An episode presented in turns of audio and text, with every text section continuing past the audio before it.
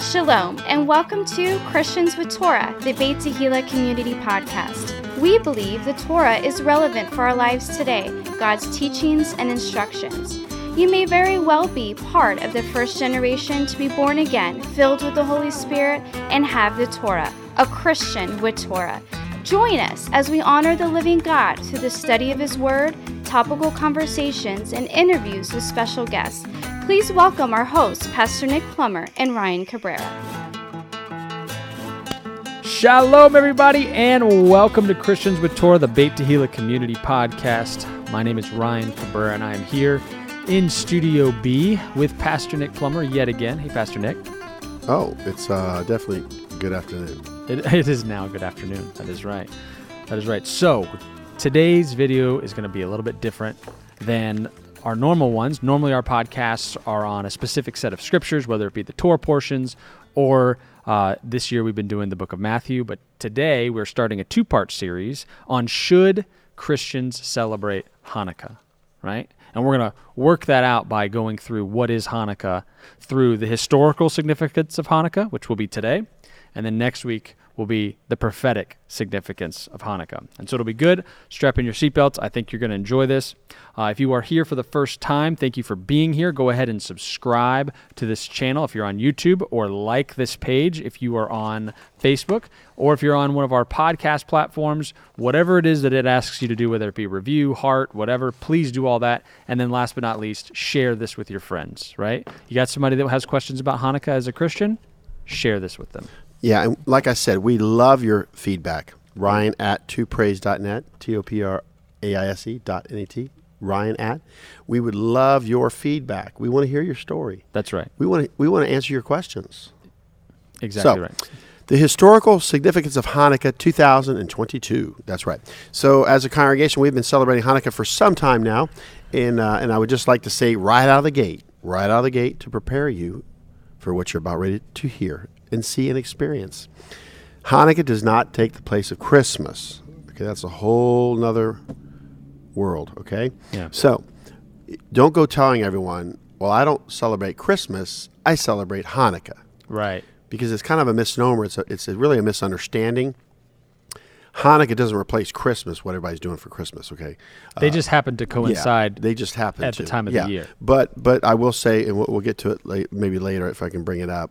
Maybe we'll look at the prophetic significance of Hanukkah next week. But this is historical, okay? And so this is going to happen again. So we want to learn from history.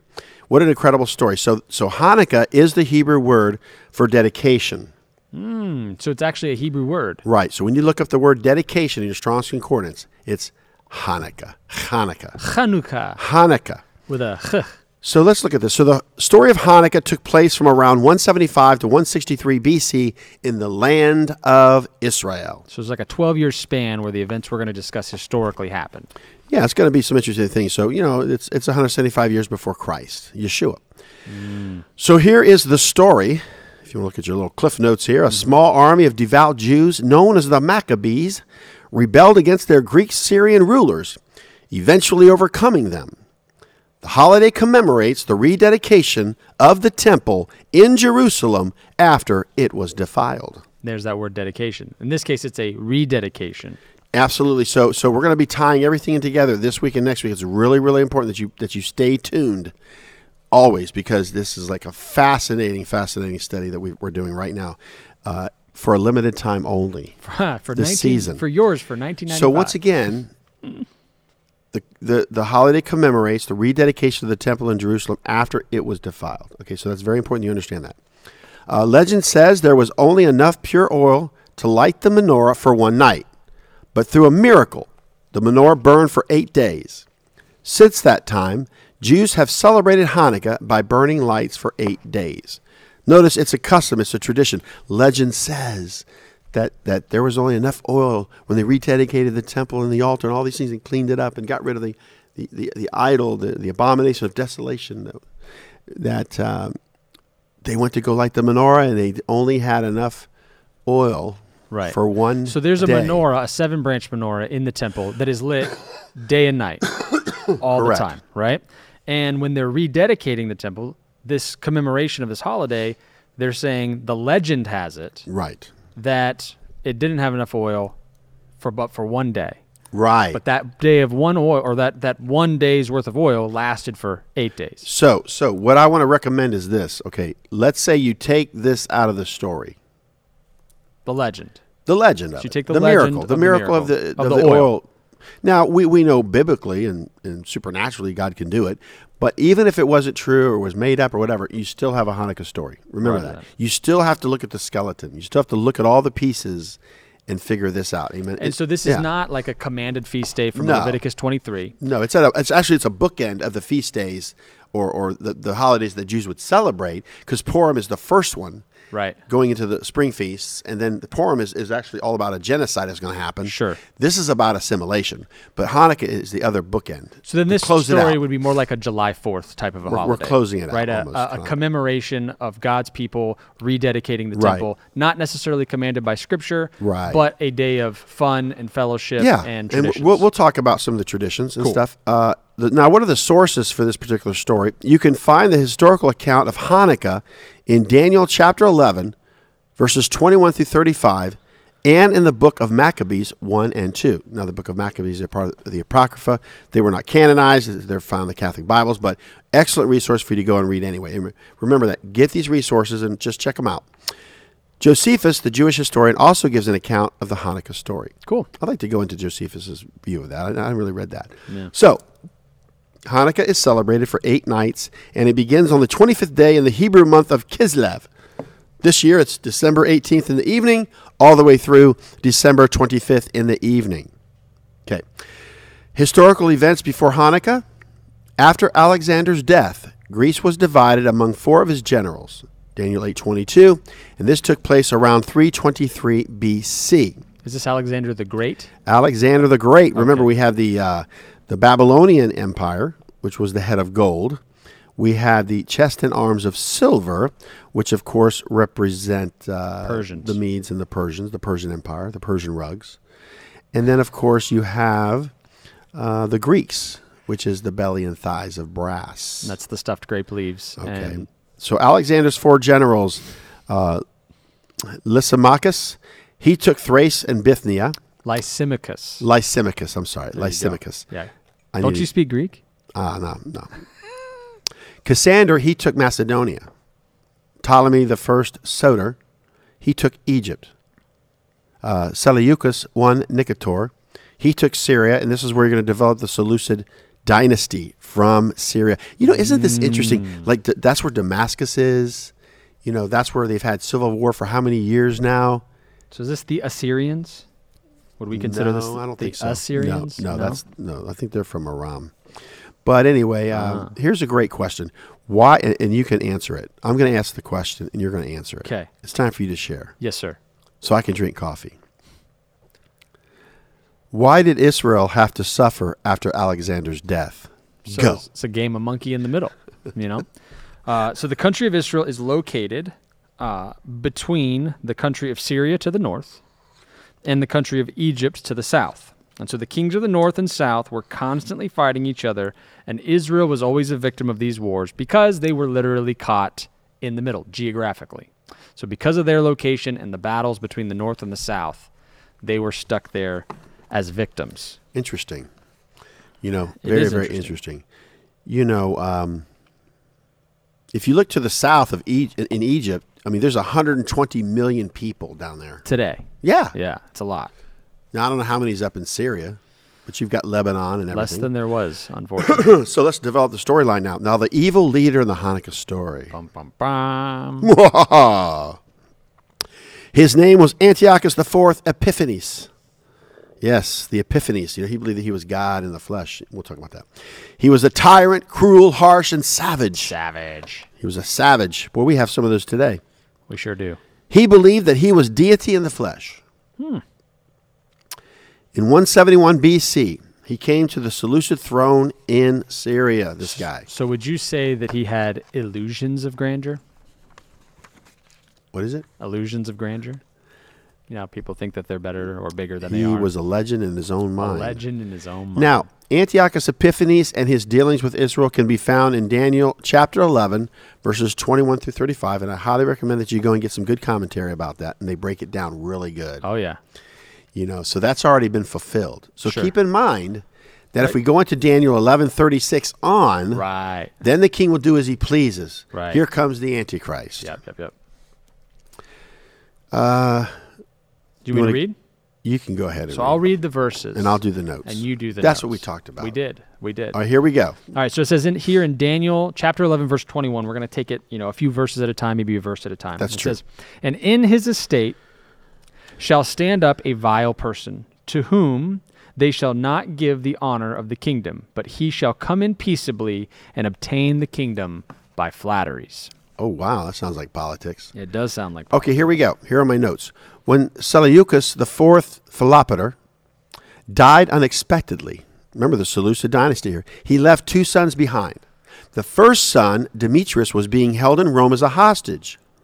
His second son, Seleucus, was still a young boy. When their uncle Antiochus Epiphanes, from 175 to 164 BC, heard this news in Athens, he returned to Antioch under the pretext of becoming his nephew's regent. But after his return, he hired a man named Andronicus to kill his young nephew. Then he put Andronicus to death on a charge of treason, and he himself took the throne. I know with family So you like got the these- Seleucid Empire here. Who needs enemies? The Seleucid dynasty.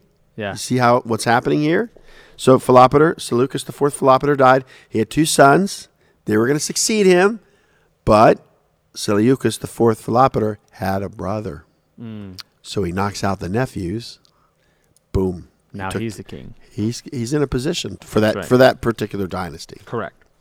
All right. So Daniel eleven twenty two, and with the arms of a flood shall they be overthro- overflown from before him, and shall be broken. Yea, also the prince of the covenant. Ooh. Now, the high priest of Israel was deposed of by Antiochus, um, and Jason, his brother, uh, was put in his place because he offered him a great sum of money. So the high priest of Israel was deposed by Antiochus and Jason, his brother. Okay. So, So, Okay. so his brother was put in his place because he offered him a great sum of money. Second Maccabees chapter four verses four through ten. Uh, the agreement between Antiochus and Jason, the new high priest, was broken. The high priest position was given to Menelaus, his younger brother, who gave more money to Antiochus than Jason did. mm, so both Jason and Menelaus were corrupt Yeah, I mean, because they're both given money for Right. for the the position, right? Kind of. yeah, I mean that's what it is. So basically, um, it was given to Menelaus, the younger brother. Correct, because he had money. Once again, sibling rivalry. That's right. All right, so here we go. Sibling rivalry. More sibling rivalry. Oh, can we just get away from Ah, this? tell me about it. All right, so uh, chapter 11, verses 23 through 24 It says, And after the league made with him, he shall work deceitfully. This is what? Menelaus and Antiochus, right? So, for he shall come up and shall become strong with a small No, people. that's Antiochus. Right, Yeah, Antiochus. that's what he's doing. Yeah. He shall enter peaceably even upon the fattest places of the province, and he shall do that which his fathers have not done, nor his fathers' fathers. He shall scatter among them the prey and spoil and riches. Yea, and he shall forecast his devices against the strongholds, even for a time. Wow. So let's break this down. So Antiochus was able to take the throne with a limited amount of people because there was division among the people. That's right. Sounds familiar. you know, We're going to start seeing a lot of stuff that feels know. eerily similar to today. very interesting. Antiochus divided the spoils of war among his friends and his subjects. Wow. I'm on page three. You are on page three. It's quick, right? I'm telling you what. Told ya. you got to start reading again. I will. You got some verses? I will. I got 25 through 27 here of chapter 11 in Daniel. So we're still in Daniel. Uh, we're going through the story of Antiochus, but just so happens that these things written in Daniel were written 150 years before Antiochus came. So I want to make sure everybody understands. Some people try to say the book of Daniel was written after the fact, but yeah, that's not. No, No, it's prophecy. It's the No. skeleton. Daniel is the skeleton of prophecy. that's right. And once you understand Daniel, then you can put the meat on the bones. Ah, roger that. Okay. So verses 25 through 27. And he shall stir up his power and his courage against the king of the south with a great army. And the king of the south shall be stirred up to battle with a very great and mighty army. But he shall not stand, for they shall forecast devices against him. Yea, they that feed of the portion of his meat shall destroy him, and his army shall overflow, and many shall fall down slain. And both these both of these kings' hearts shall do, uh, shall be to do mischief. And they shall speak lies at one table, but it shall not prosper, for yet the end shall be at a time appointed. Boy, you see some manipulation going on there. Oh yeah. There's some wheeling and dealing, Jockeying. manipulation. Now, Antiochus attacked Egypt, conquering all but Alexandria and capturing King Ptolemy. To avoid alarming Rome, Antiochus allowed Ptolemy VI to continue ruling as a puppet king. Mm. You know, it's interesting. I think they, they got some puppet figures in Ukraine. Right. Russia like goes into a territory, puts in their Russian mayor and the the, the puppet whatever, a puppet mayor Sure. or whatever. So Rome didn't want Actually, the Germans did that in France. Yeah. They put in puppet leaders They did, that they absolutely. controlled. Yeah, of course. World War II, Germany and France. To France. So so I mean obviously Ptolemy one Soter was king of Egypt, right? Right. And he- s- Rome is looking at this, you know, trying he says he's not trying to stir up the pot with Rome. Because you got the Roman Empire starting out again. Well, well, and the Romans were uh, were in charge of both provinces. yeah, we'll see. Upon Antiochus' withdrawal, the city of Alexandria chose a new king, one of Ptolemy's brothers, also named Ptolemy the Eighth Euergetes. Instead of fighting a civil war, the Ptolemy brothers agreed to rule Egypt jointly. Well, they settled their differences. Yep. They sure did. So they agreed to rule Egypt jointly. Now we move on to Daniel eleven twenty eight. It says, Then shall he return into his land with great riches, and his heart shall be against the holy covenant, and he shall do exploits and return to his own land. Wow. So while Antiochus was busy in Egypt, a rumor spread that he had been killed. Fake news. Rut row. Fake news. Jason, the deposed high priest, gathered a force of 1,000 soldiers and made a surprise attack on the city of Jerusalem. Menelaus was forced to flee Jerusalem during a riot. On the king's return from Egypt in 167 BC, enraged by his defeat, he attacked Jerusalem and restored Menelaus after executing many Jews. Second Maccabees chapter 5 verses 11 through 14. Right. and Remember, Jason and Menelaus are brothers. Right. So, I mean, is Jason is, terrible. attacking the city of Jerusalem to take over the high priesthood ship. Have you ever noticed like when there's a great move of God, there's always corruption before. It's really dark. Like I was just thinking about Eli, the being the priest, and his sons were doing wickedly. Yeah. They weren't giving the Lord his sacrifices. They were like eating it before the Lord, before it was prepared, and they were jockeying and they were laying with the women in the, in the tabernacle and all that stuff. Yeah. You know, Not good. Like, no, it, it's not good. And so then look what happened. Then Samuel has to come and clean house a little bit Yeah. and replace the house of Eli.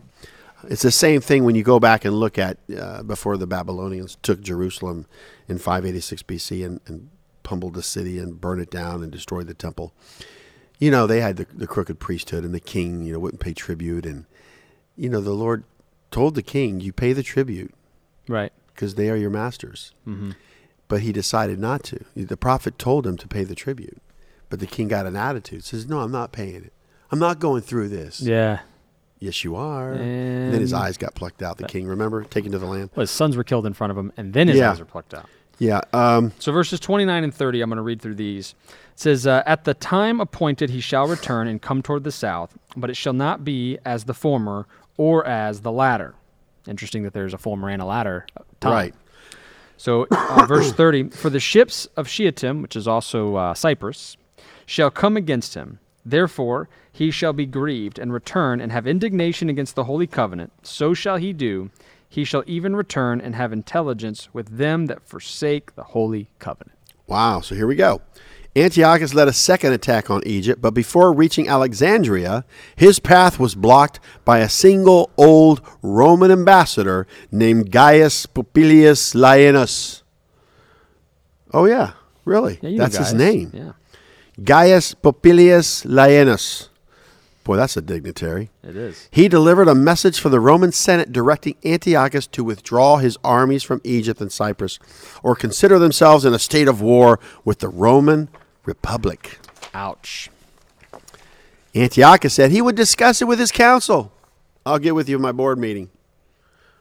Huh, yeah, yeah. Let me. Just Whereupon the Roman envoy drew a line in the sand around him and said, Before you cross this circle, I want to give you I want you to give me a reply for the Roman Senate, implying that Rome would declare war if the king stepped out of the circle without committing to leave Egypt immediately. Weighing his options, Antiochus decided to withdraw. Mm. So I'm going to turn it over to you now because we have to discuss this culture and this Well, time yeah, let's, period. let's talk about some current 175 years before Yeshua. like the status of the culture at the time i think is very important because you know the as we mentioned this whole thing is about assimilation versus the purim story which is about genocide Right. right and so in one group you have this understanding that the enemy is easy to point out how are they easy to point out because they're trying to kill you Right. physically uh, and overtly, and they're public about it, versus the assimilation crew, which wants to slowly kill you off by stealing your children and corrupting them, right? And it seems like it's no big deal because it's subtle. Again, both of those things are happening today, but let's just keep going. That's so, true. So, what was the desire of Antiochus? He was anxious to unite his kingdom of many languages, cultures, and religions. Sounds familiar. There's been several goes at, at trying to do that uh, over the years. Uh, he desired to Hellenize or impose Greek language, thought, and religion upon his subjects in an effort to unify his rule through assimilation. So he's bringing what he perceives to be a more civilized, more uh, enlightened way of thinking and being to the people. So, what comes to mind as we look at a Greek mindset versus a Hebrew mindset? Right. So, what is the Greek mindset? But what? What's linear? It's, The holiness of beauty.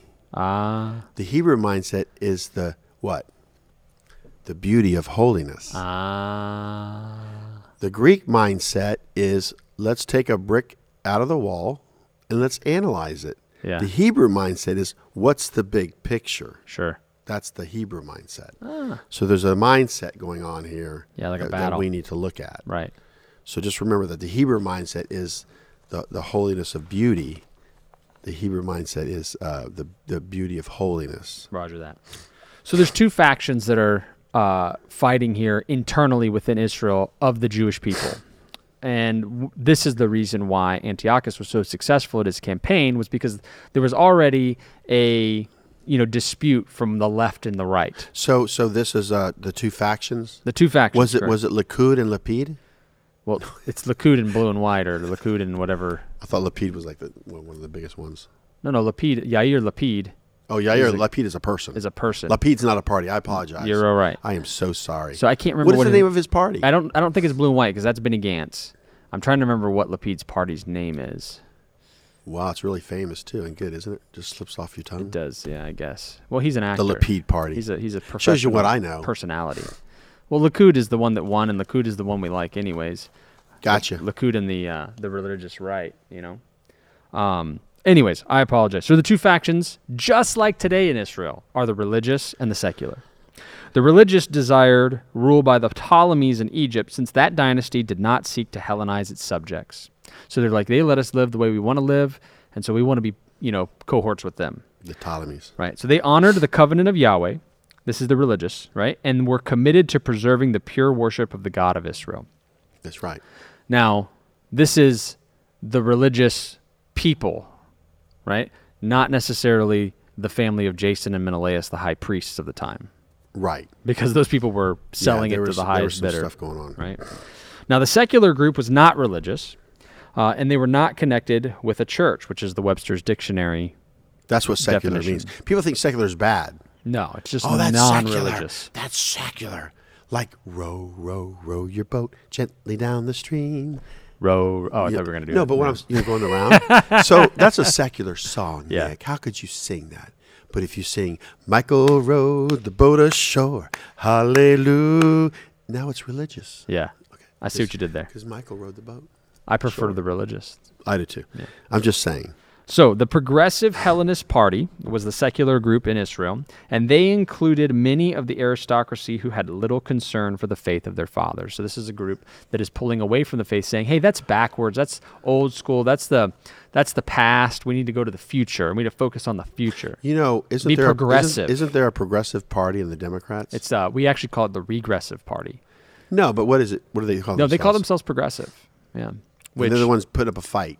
those are the ones that can't figure out what's a boy and what's a girl. Okay, progressives. Yeah, They're so progressive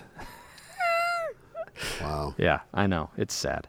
So the Hellenists saw only the economic and social advantages of appearing enlightened, civilized, and accepted by the advanced nations throughout the world which embraced Hellenism. You see this? Yeah. They equated Hellenism with progress, but little did they know. And so they desired Syrian rule along with its imposed Greek culture. You don't get the Syrian rule without the Greek culture. And the group willingly forsook the Holy Covenant. And so this Greek word, which means forsook, uh, or which is translated as forsook, also means to apostatize or abandon. Yeah. Apostatize. Apostatize. Yeah, I thought it was apostatize, but it's apostatize or abandon the holy covenant. What's the holy covenant? The Mosaic. The Torah. That's right. The Holy Covenant. It's the covenant of Abraham, Isaac, and Jacob. It's the covenant of the hearts of the people to God, for him to be their God and for the people to be his people. That's the covenant. And what is the constitution of the covenant but the Torah? Ten Commandments. All right. Hellenism uh, was far more than just Greek philosophy and ordered society because it was built upon the Greek religion. It defied It deified. It nature. deified nature. Yeah, worship nature. created a pantheon of mythological gods, promoted widespread immorality in the worship of those gods. I mean, think about it, Ryan. At this Hmm. point, as I'll share these notes, but you know, Greek mythology has made a great comeback. Oh man. Thor and Well, that's Celtic, but yeah. Perseus, you know, I mean, all these things, you know, uh, Zeus, Yeah. you know, it's it's it's made a comeback, you know, sure. Uh, I can't recommend it enough. Jonathan Cahn's book, Paganism of all forms. 'cause Yeah. they're all the same gods, just Yeah. different cultural Um, names. you know, the Return of the Gods, you know, and that's what we're going to be tying into our Hanukkah story. What I find Um, interesting so- and I parallel with today is that this Hellenization is not just a secular enlightenment and a good way to do things. Because I think within the, the body of Christ, we can look out into the world, uh, especially where there's freedom of religion and people have different thought processes and we want to be respected. So we have to then have tolerance and respect for others, right? But what we don't realize is, especially, look, even look at science today. Science has become a religion because it's not really science anymore, right? They have something that they want to push on you, and they're saying, "Oh, follow the science." No, follow whatever political wins. you know, the Bible are says coming that what, from what the your earth side. hangeth on nothing. Yeah, How do you come up with that? That's science. yeah. Imagine that. The earth hangeth on nothing. that blows my mind. How come it doesn't fall? Yeah. It's interesting how the Bible was right for thousands of years, and then science catches up, but now the This is- Bible's backwards. Science is in the Bible. It's crazy. You know, it- it is interesting. So here, here's a note. This is very interesting because this is so relevant for today. Traditionally, as expressed in the first and second book of Maccabees, the Maccabean revolt was painted as a national resistance to a foreign political and cultural oppression. In modern times, however, scholars have argued that the king was instead intervening in a civil war between the traditional Jews in the country, and the Hellenized Jews in Jerusalem, according to Joseph P. Schultz.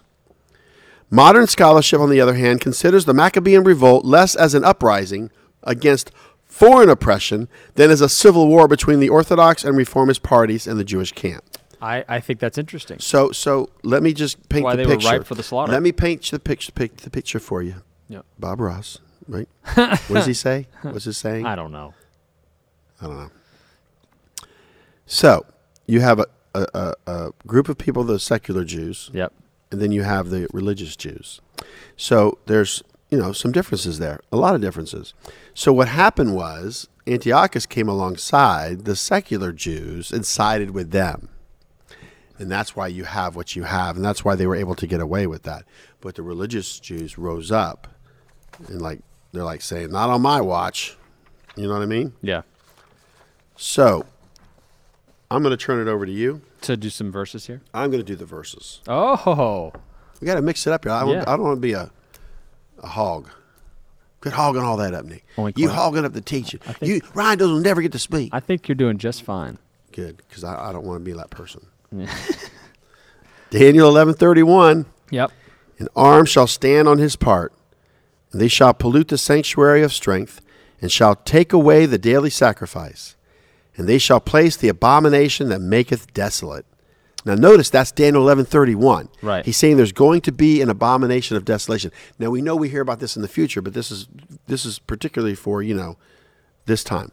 Uh, of course, the abomination of desolation refers to a statue of the Greek god Zeus that was placed in the temple by Antiochus IV Epiphanes. And of course, the, it has Antiochus' face on it. Supposedly, but yeah, it was an abomination. Whatever it was, it shouldn't have Either been. up way, there. yeah. It was an image. That's right. So Antiochus prohibited the following things. He prohibited, Correct. He Didn't allow. Prohibited. That's what prohibited means. He prohibited the following things. prohibited. Clean sacrifices on the altar, But you could do swine. honoring the Sabbath, Prohibited, huh? keeping the feasts, You couldn't keep the feasts. circumcision of all the males. Was it a decree, yes, like a Chinese lockdown? basically. I mean, if you don't relate to today, We want to publicly stand against the Chinese you Communist have Party. to wear a mask. That's different. Oh. The Chinese Communist Party's insane for many reasons, not the least of which is the. Chinese communists. And last but not least, he prohibited the Torah and the study thereof. Man, No Torah for you. But there had to be an alternative. But what do you get to do, Ryan? You get idolatry, oh yes. Oh, I sacrificing love idolatry. of unclean animals. That means you could bring in pigs, squirrels, Rabbits. rabbits. it's just I was thinking rabbits too. yeah, it's funny. I had a guy in my yard the other day talking to me about um, because I was talking about raising animals and you know chickens and goats and sheep I'm and all this sure. stuff, and then he's like. "Y- You ever raise rabbits? You know, and he's asking about all this stuff, and then he's pigs, and I mean, he's just going through like the list of stuff that I'm just like, no, no, no, Sheep, goat, yeah, never, donkey. never did the rabbits or the, the couple pigs. cows. You had cows, right? I had yeah, I had a couple cows. I sold them. I didn't eat them. You know, they they lived to fight another day. Lived to moo another day. You know, praise God. I like that. Move it, move it. That's right. And so, last but not least, he did not prohibit assimilation. The, his whole goal was to make it difficult to be a traditional Jew, right? Following the God of Abraham, Isaac, and Jacob, and make it easy to do things the Greek way, right? So, what is the world doing today? What is it, th- the public culture, right? Popular culture, and the government of the United States and the European Union and the World Economic Forum and the UN? What are they all trying to do? They're trying to make it difficult to be a Christian, to be a Jew, right? To be a Bible believer, following the God of Abraham, Isaac, and Jacob, and make it easy to be a pedophile, to be a heathen, to be all these things that Drag we know. queen, a transvestite, whatever, whatever, everything. So Yeah, and, and, and just a little plug here. You know, if you're wondering why all this is happening, you have to read The Return of the Gods, Jonathan Kahn. Yeah, that was Listen a good to his book. interview. Go on YouTube. Just check it out. Why is all this crazy stuff happening? I watched the thing about him last night. It's, it's, it's Babylon. It's a YouTube video called "The Harbinger Harbinger of Children." It's not good, man. I mean, he goes through basically stuff in his book that is geared towards children and how this we're seeing all these things that are popping up that are anyway they're just bad for children, you know. And it's like, Where you- h- you have how to draw are the we line. not right? You got to draw the line somewhere. You, you have to draw the line. got to draw the line. Somewhere. So it's my turn to read. all right, please do. This is these are my favorite. This is one of my favorite verses in the whole Bible. So you go ahead and read it. Those? Oh yeah, oh yeah. I'll show you. You'll you'll learn why. Don't you worry. Oh, well, see, I, that's why I'm reading the verses. Yep. So we do have a few verses left. Um, The secret to success in life is in these verses. Daniel 11, 32 and 33. And such as do wickedly against the covenant shall he corrupt by flatteries. But the people that do know their God shall be strong and do exploits. And they that understand among the people shall instruct many. Yet they shall fall by the sword, and by flame, by captivity, and by spoil many days. Verses 34 and 35. Now when they shall fall, they shall be holpen with a little help, but many shall cleave to them with flatteries. And some of them of understanding shall fall, to try them, and to purge, and to make them white, even to the time of the end, because it is yet for a time appointed. All right. We don't really have the commentary on that, but you know, It's okay. It's it is all about the Maccabees. it is. When you look at what happened here, Sure. It is. Maybe you should add some that more. they, they some more notes sacrificed there. themselves. I mean, That's the, right. the Maccabees, the the boys, they, they all died in battle. Yep. They gave of themselves for the for the restoration, rededication. I mean, how can we not fight Oof. Well, for rededication? It's easy to just go with the flow because you don't want to upset the apple cart, right? You've got your business or you have your your own personal uh, interests at, at mind. You're not looking at the bigger picture. It's easy, and that's why it says here, "And such as do wickedly against the covenant shall he corrupt by flatteries." When you're against the covenant, or you're not really for the covenant, guess what? You're able to be corrupted by flatteries. You can't see it coming, so it sideswipes you. Corrupted by flatteries. Now, Interesting. the next part of that verse, though, is the secret to success in life. It says here, But the people that know their God shall be strong and do exploits. And the New King James says, And shall do great exploits. You want to be successful? You want to do great exploits? Right? You want to be strong? What do you got to do? You got to know your God. Know the God of Abraham, Isaac, and Jacob. Have a it's almost like a, personal a near relationship. fulfillment and a far fulfillment, because the way this verse reads, even to to the time of the end, because it is yet for a time appointed. That's right. like this is going to happen again. It will. Somebody's going to rise up. Somebody's going to stand up. And Yeshua even says, "Oh, by the way, it'll happen again." You know, so this is like a a Oh, I know. cycle. Oh, next week's going to be a real And treat. here's what I'm wondering. I'm wondering if maybe this cycle has happened several times. This this Hanukkah archetypal story, you know, based on Daniel chapter 11. I wonder if this has happened several times because the generation somehow blows it in the end. They don't merit the return of the Messiah. You know, so I'm just hoping that this time around we're gonna get it because it's we're definitely seeing the signs. We're just waiting for this guy you to know, step up. when you, when you think about it, and some of them of understanding shall fall. Yep. Okay, meaning they died for what they believed in, to try them, Yeah. and to purge and to make them white, even to the time of the end, because it is yet for a time appointed. So get other people to see what you're doing and what's happening. Who's going to join? Right. Right, right. Well, and and and some of them of understanding shall fall. It's unfortunate that they fall by the sword because it's like you, know, you have these people that are standing up and that are teaching the people and and helping them stand up for themselves, but then you know they get cut What, down. listen, what a contrast! I mean, just think about it, Ryan. And I- I'm not trying to be mean or anything. yeah. Just think about it. Okay.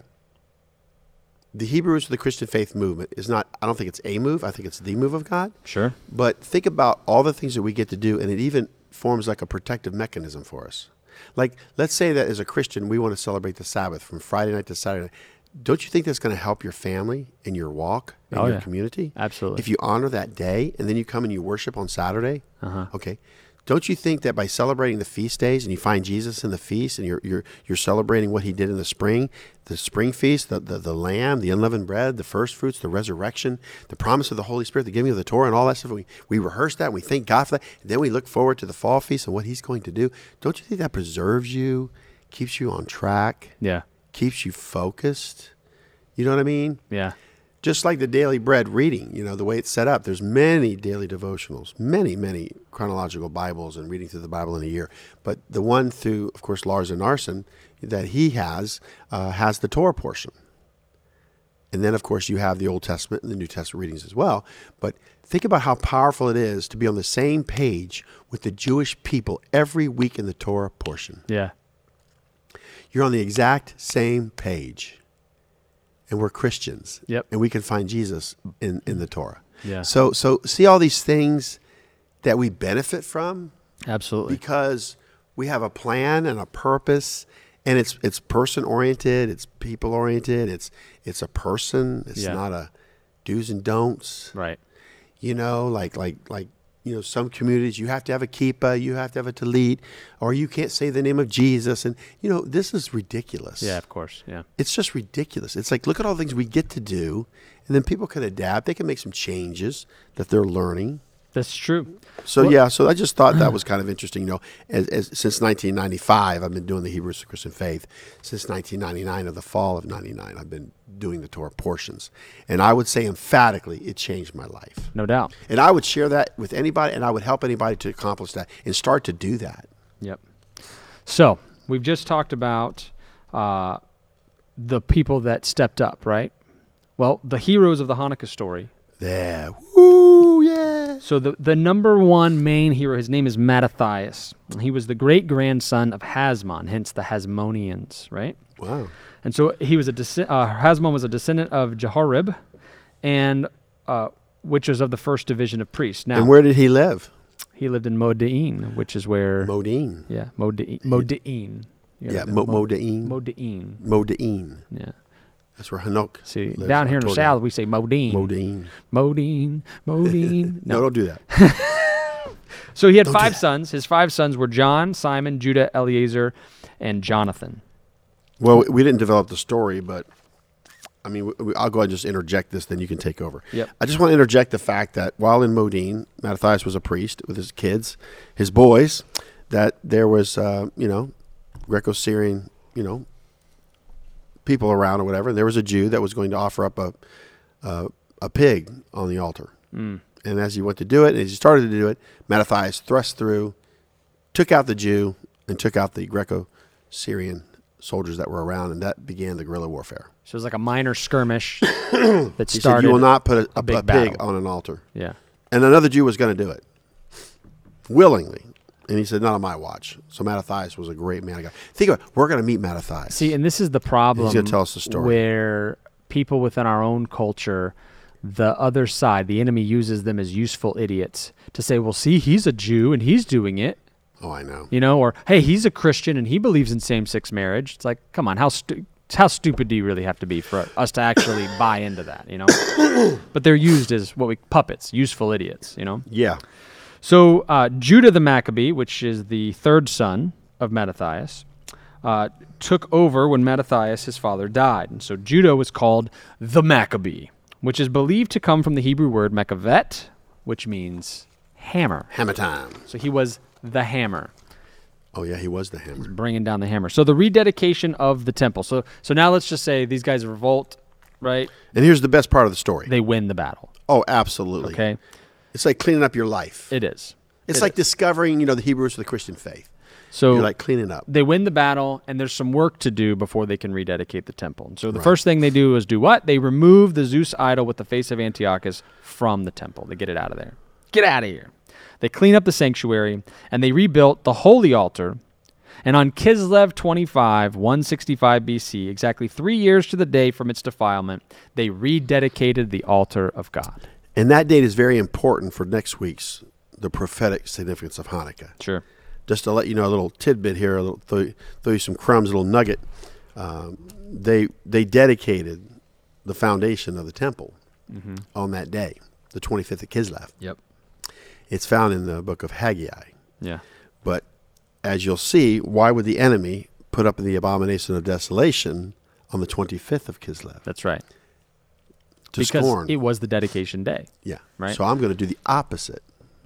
which is which is cool when you pull the historical significance out Right. you get an understanding of like well what actually is this is this some you know hocus pocus uh, you know other religions holiday or is this something that i can find in my bible and a better question did yeshua did jesus himself celebrate hanukkah i think he did uh, we're going to discuss the deity of yeshua and hanukkah and we're going to get this from uh, john that's the new testament Yeah. chapter 10 verses 22 through 42 So yeah, so basically chapter 10 verses 22 through 42 is all about Yeshua's deity and Hanukkah and how he did celebrate Hanukkah. He made his presence known, he was there and he was going to do something. So if you want to share those three verses to show what he had actually wanted to accomplish because it was defiled so many years ago. That's right. By Antiochus and the defilement and the abomination of desolation. Now Yeshua is going to set the precedent, he's going to clean house by himself being there making That's a- right. making an appearance. So let's lay the groundwork. John chapter 10, verses 22 and 23, it says here, and it was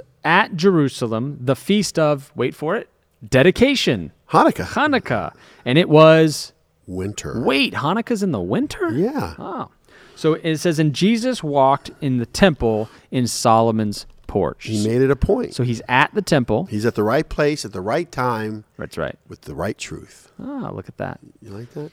So he, we're not going to read all of this. No, no. But Go suffice back it to and read it for say yourself. that he establishes himself and his presence there at the temple during the feast of dedication, and he makes one major culminating statement Oh. that really angers some. And this some was people. the whole reason why he was there. And what did he say? He said, "I and my father are one. And that's found in chapter uh, 10, verse 30 of, of the book of John. Boy, they were livid. And so after some some some squabble, we get to John chapter 10 verse 42 and it says, "And many believed on him there." Wow. See, he fixed everything. He did. The false deity in the past, That's right. the abomination of desolation, That's right. and all this is going to happen again. So tell us about some Hanukkah traditions. So, as you can can tell, there is a historical event, the rededication of the temple, which is what Hanukkah is all about, right? And so the question historically is does that make sense for a Christian to celebrate, right? Should Christians celebrate Hanukkah? Based on just the I historical would facts. say, sure, why not? So it's kind of like, well, without this battle and the people that stood up and won, and then the rededication of the temple, we wouldn't have the Bible today, right? This all would have gone to the wayside, and you probably wouldn't be a Christian. But guess what? God ordained it This all had to happen and get cleaned up so Jesus could so that come back. Jesus could come. Exactly good. right. So, so the traditions that are around commemorating it, can Christians participate in those traditions? I would think so. And so some of those are like this. so the Lighting, Hanukkah is what? It's a nine branch menorah. It is. So instead of not being a seven, right? It's nine. And the shamash is the middle, right.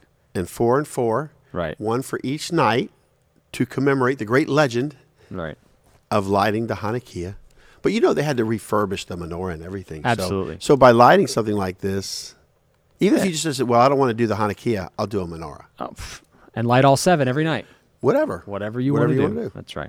So lighting the Hanukkah at home is a tradition, and also lighting Hanukkahs at church. You can do it We're just gonna be with your doing- family we're- we're- or also. We're gonna light up our corporately. menorah out here. Oh yeah, Come on, baby, light my fire. Yeah, we're gonna set the nine on fire. that's right. We light our big menorah out front, seven branch candelabra. Yeah. Um, and we already mentioned the Hanukkah itself. Spinning the dreidel. Spinning the dreidel. Do you know why we have spinning the dreidel? It's an Irish drinking game, according to some No, YouTube no, channels. No, no. Remember, Torah was forbidden. Ah, and yes. so they yes, love to discuss the Torah and to midrash and Yeah. to study and to, to scream back and forth at this, you know, Yeah. the, the, debate the Torah. Get in there, ah, you know, just d- d- get into the commentary. And so if they got into little groups and they had this little dreidel and they were spinning it, and the soldier comes by, the Greco-Syrian Yeah, yeah. soldier. Oh, they're playing a game. But see, that's Yeah. the way they can have a Torah study. Nezgadol They could Hayasham. talk about the Torah. That's the, the letters on the. That's uh, why the spinning of the dreidel is uh, a lot of fun It is. and you you can use little marbles, coins, candy, Money. money, If you're into gambling. and you just spin the little dreidel. It's got four sides, and there's a Hebrew letter on each one. But anyway, it, it, it's not going to hurt you. That's right. Also, chocolate gelt. These There's are no coins. guilt in guilt. Sure, there is. They had special minted coins Yeah. Mm-hmm. because of the Maccabean revolt and the vi- great victory, and they had special coins minted up, and so now you can have some chocolate gelt, but I don't recommend leaving it in your car.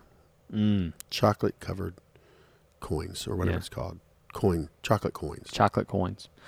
Um, and last but not least, latkes, latkes, and anything fried. potato pancakes Donuts. We forgot donuts. because of the oil. How did you leave donuts? We out don't have there? to put donuts on there. It's anything that's fried. We have to put donuts. We have to put donuts. So those are the Hanukkah traditions. You don't have to do them if you don't want to, but we do them. It's a lot of fun. The kids love it. It's really great. That's right. You can create your own Hanukkah. I remember uh, Miss Davis did a cassettes, Oh yeah, and you put the candles in the cassettes, yeah.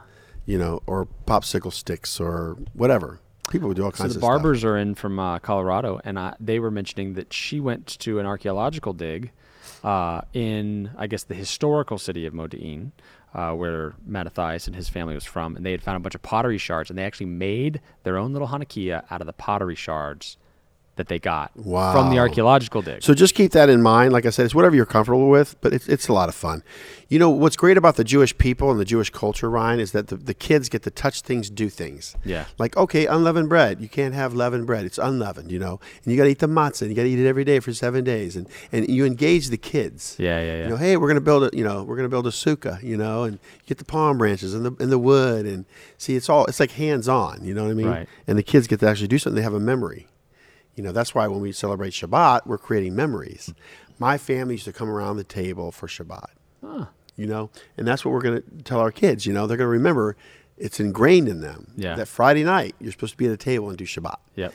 and then you know whatever from there. Um, and then of course Hanukkah is the Hebrew word for dedication, and we have to ask ourselves a personal question: What are we dedicated to? Mm. So this is an opportunity every year as a Christian to rededicate our lives to the to God's purposes. What are we dedicated to? You know, it's it's interesting. You know, I uh, I know um, I want to be there for my wife and kids and be dedicated to them. Amen. you know uh, what are you dedicated to you know I, uh, my, my two girls well hadassah did volleyball and i was dedicated to go and see her game and, and Yeah. encourage her and she smiled you know because a lot of parents are working or can't make it Sure. i got uh, a day and briella were playing soccer they get to smile and see me out there waving because i'm dedicated to them Yeah. uh, last night I went to Micah's basketball game, you know, and I'm dedicated to su- supporting them, you Yeah. know, and, and their little hobbies and interests and stuff. And I don't have to look back and have regrets and say, well, I was dedicated to staying at the church office, or I was reading my Bible, or I was praying more. That's all well and good. It is. Or I, I, I made an appointment, like when I could have been at my son's basketball game. Yeah. We have to practice. What are you your faith, dedicated right? to? You Yeah. know. So I want to encourage anyone that's listening to think about that. Mm-hmm. I mean, the dedication of our Savior was all the way till the end. He was totally dedicated. If it be possible for this cup to pass from me, Yeah. but not my will be done, but your will be done. And he Sure. drank from that cup. He, he actually sweat blood out of his corpuscles, you know, Yeah. and he was so stressed, you know. Uh, and the disciples couldn't stay awake. The spirit is willing, the flesh is weak. But uh, what are we dedicated to? That's right. We know we got to learn to be dedicated to one another. Be dedicated to your friendships. And if you drop the ball, ask for forgiveness and pick it up and, and run with it. Say, hey, give me another chance, you know, because friendship is reciprocated. You give and then you get. You get and you give. And that's what we really have lost, I think, in our culture. We've lost the relationships and the friendships that we could have if we didn't weren't so selfish and self centered and dedicated to everything else. Think about a little bit of dedication to somebody else can help them and help you. Amen. That's all I have. Amen. So then uh, I think that we should leave the conclusion up to the folks. You know, do they think that Hanukkah is worthy of their commemoration? Right. Right. Good point. It is, and it's a. I think there's a lot of substance behind it historically, and so we're gonna leave it next week. We're gonna study the prophetic significance of Hanukkah, and I think that that is gonna be a good one. You don't want to miss it. If you liked this one, you're gonna like that one even more, because while this one we're looking at the past, with the prophetic one, guess what? We're looking to the future. I just I can't even believe that people haven't discovered it. But it's time. You know, one of my pastor friends um, was real excited. He learned about Hanukkah uh, from me, and he took the notes and he, he taught Hanukkah to his congregation. Praise God. So I'll let you close this out. Praise God. All right. Well, I'm going to pray. Father, we just love you and thank you. We thank you that you sent your son into this world, this dark world, to be the light of the world to us. And so let us look to his light and let us receive that light and then be a light to, to others, God. We love you and we thank you for this honor and privilege in Yeshua's mighty name. Amen. Amen. All right. You've heard it here. If you want to reach out to me, you can email me at ryan at twopraise.net. Get the conversation going. Let me know. What do you think? Should Christians celebrate uh, Hanukkah or not? Uh, especially if you're like, you know, really, really for it or really, really against it. I want to know what you have to say. It would help me, uh, and I appreciate it. So bless you guys. Have a great week.